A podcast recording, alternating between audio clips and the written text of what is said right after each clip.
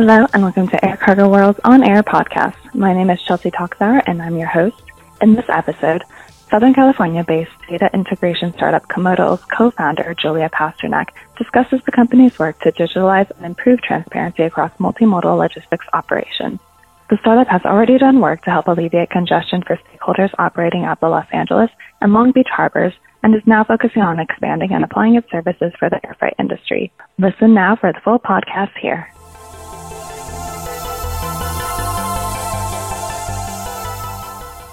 Can you tell me a bit about your company, your role in it, and what really compelled you to found the startup? Sure. So I started Komodal a little over a year ago officially, um, and it's a data integration company that focuses on intermodal freight. And for those who don't necessarily know what that means, is uh, we consolidate information from a bunch of different data points um, that are needed for the movement of cargo as it transitions from one form of transport, such as ocean or air, to another form of transport, such as rail or, or ground transportation. In terms of what compelled me to start it, um, I actually started out in engineering and I shifted into supply chain to kind of get a, a holistic approach to how manufacturing operations work. And on the supply chain side, I noticed there were a lot of inefficiencies on how freight is managed um, in and out of distribution centers.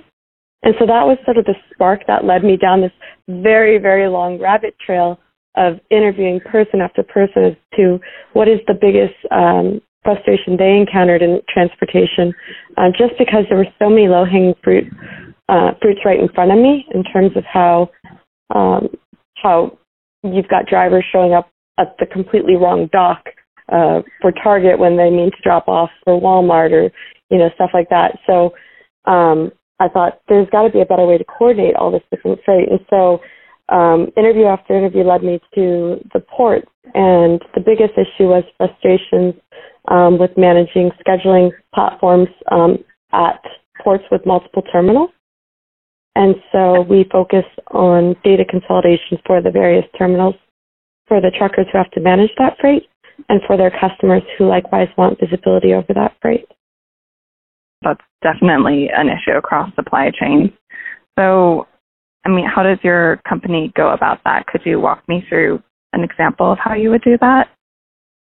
Sure. So, in LA Long Beach, you've got trucking companies that are moving freight, they're moving containers specifically um, out of multiple different marine terminals. So, LA Long Beach has 12 different marine terminals.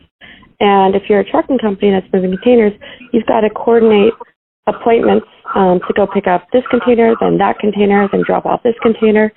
And so you need to have a centralized platform for managing that process, regardless of the different companies that you're interacting with. And so with Komodal, they go through a single platform to be able to manage those appointments both manually and also automatically.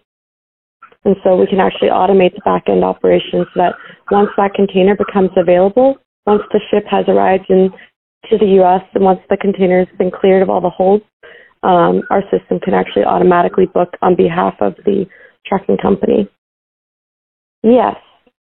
But okay. the interesting things we notice is that that same model of having a bunch of a bunch of facilities clustered in a node, which in this case is the Port of LA Long Beach, but could just as easily be LAX or an airport or um, you know large rail yard is that you've got a bunch of different stakeholders that you've got to coordinate that freight through.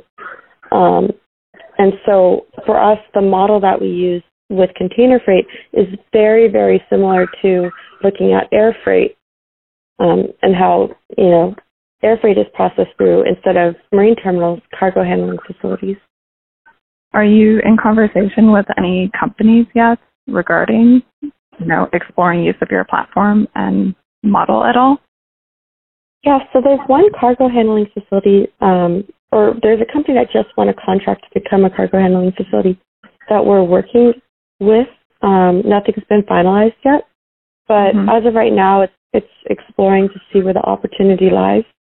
Um, for us, the beauty of our of our company is that we not only provide dedicated solutions, so if a cargo handling facility wanted to have us as a scheduling platform that would tie into their uh, warehouse management system or whatever um, system they operate with, but we can also provide a comprehensive solution so that if you're an airport and you want to run a pilot where all your cargo handling facilities are are on one platform, you know, to make things easier for the the truckers or whoever needs to view that consolidated data, likely what we've noticed in the marine terminals is if you've got a lot of competitors in close proximity, it's very difficult for them to be forced to use a standard technology because that creates commoditization.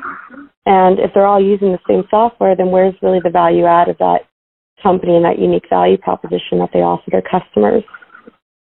So for us, by having dedicated solutions for those that want to use us as a dedicated solution, um, as well as a comprehensive platform that can tie into any system, whether they use us or another one, allows um, an entire ecosystem to still flourish despite having that dissimilarity in different software uses between the different facilities.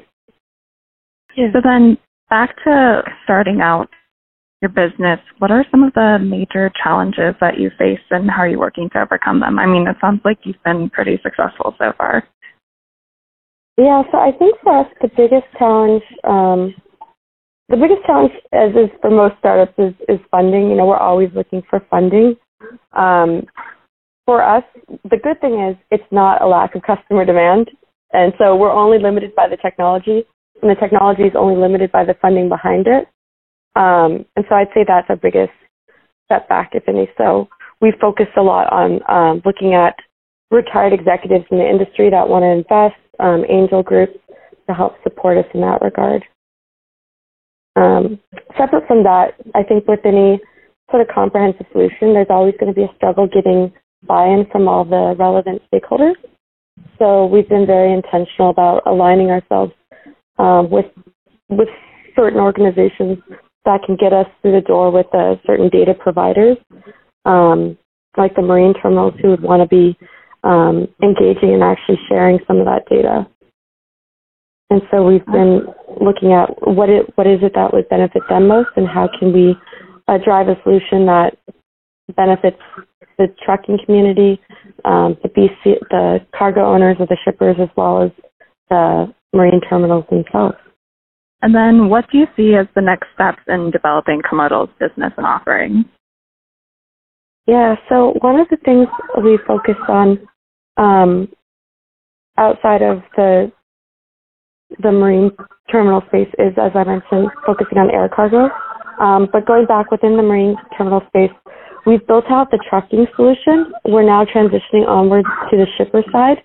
So creating that same level of visibility um, as a trucker would have in order to coordinate their moves, but giving the, the ability to drill out into the order level rather than the container level, giving the ability to have greater communication between those two groups, the, the trucking companies and the shippers, as well as the shippers and the terminals when it comes to ambiguity regarding fees, um, is something that we've we're discussing. Um, and then just in terms of growing ourselves, we focused on LA Long Beach just because it's the most difficult marine terminal complex, I guess you could call it, in the U.S. Um, it's the largest. It's got the highest congestion rates, and so we want to start there because it's the most difficult. And then from there, uh, look at the next largest um, shipping containers terminals in the U.S. and then go globally and look at that. Um, look at an international solution for those select shippers.